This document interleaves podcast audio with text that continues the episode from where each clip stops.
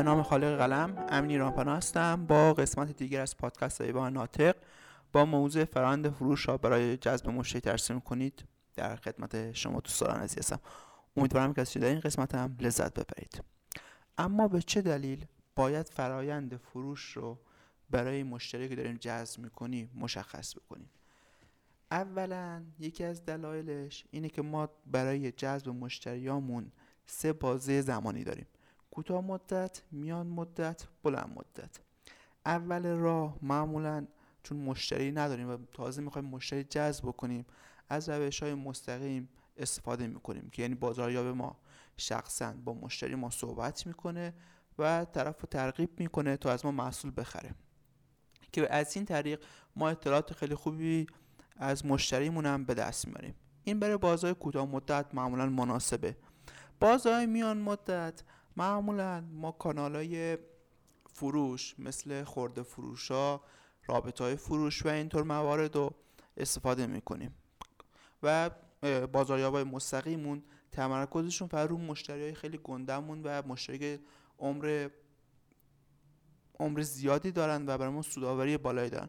مشتری که یکی دو بار از ما خرید میکنن یا عمرشون کمه، معمولا از طریق کانال‌های فروشمون بهشون فروش داریم که این کانالا بخش اعظمی از سود و معمولا از پانزده تا چهل و پنج درصد و گاهن خیلی بیشتر رو برمیدارن که در بلند مدت سودش زیاد نیست، ولی خب اگه بخوایم محاسبه بکنیم از اینکه فروشی نداشته باشیم بهتره و یکم بازگشت سرمایه برامون داره. و در بلند مدت معمولا روی موارد خیلی بزرگتر تمرکز کنیم، مثل اینکه یه بلاگ داشته باشیم، سایت داشته باشیم، یک داشته باشیم تا مشتری جذب بکنیم و در بلند مدت مشتری از طریق سایت از ما خرید بکنه و کارمون یکم سبکتر بشه. یعنی ما در بلند مدت مشتریای خیلی خاصمون که فروشمون خیلی بالاست، بزرگه، بازاریابی مستقیمون کار میکنن، فروشای معمولیمونو میذاریم بر عهده خرده فروشا یا رابط کانالای فروشمون، رابطامون، و برای اینکه جذب مشتری دائم داشته باشیم از طریق سایت و بلاگمون این کار رو انجام میدیم. به همین دلیل ما باید ترسیم درستی از مسیرمون داشته باشیم که میخوایم مشتری رو جذب بکنیم، کانال فروشمون رو بشناسیم و میخوایم چه کار بکنیم. یکی دیگه از دلایل اهمیت این موضوع این میتونه باشه که وقتی شما مسیر فروشتون رو داشته باشید، فرآیند فروشتون رو داشته باشید، شما میتونید بررسی بکنید، این فرآیند رو کوتاه‌تر بکنید تا هزینه‌هاتون کمتر بشه.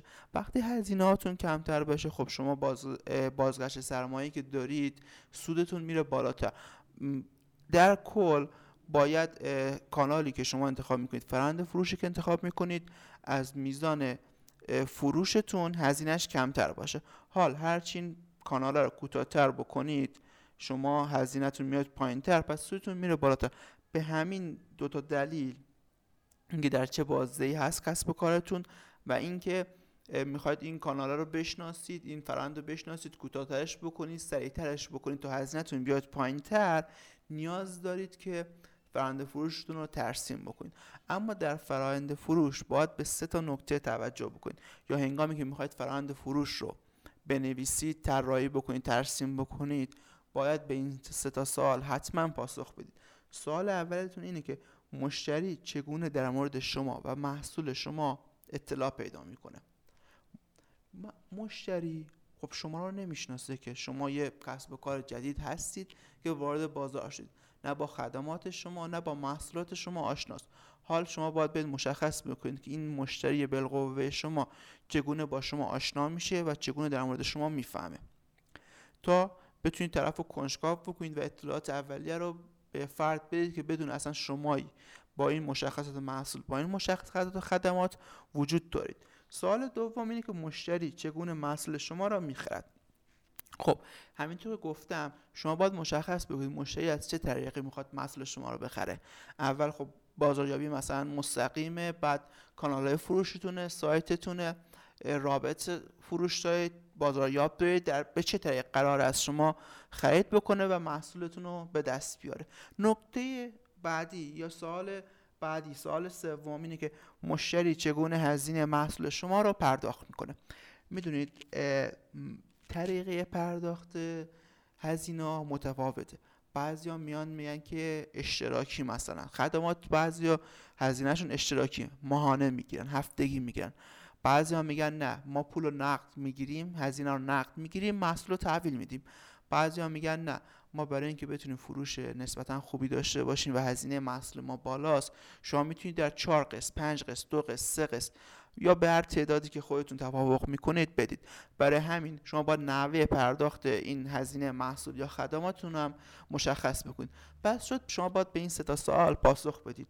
یک، مشتری چگونه در مورد شما و محصول شما اطلاع پیدا میکند؟ دو، مشتری چگونه محصول شما را میخرد؟ سه، مشتری چگونه هزینه محصول شما را پرداخت میکند؟ با پاسخ دادن به این سه تا سوال شما میتونید ترسیم بکنید که فرآیند فروشتون چی است و حالا هر کاری که بخواید با این فرآیند بکنید تا کوتاه‌تر، مختصرتر و مفیدتر بشه تا هزینه فروش و جذب مشتریتون بیاد پایین‌تر. امیدوارم که کسب و کار موفقی داشته باشید و همچنین به بلاگ شخصیم به آدرس امین ایران پناه دات کام سر بزنید و منو از نظرات، نقطه نظرتون محروم نکنید. موفق و مؤید باشید.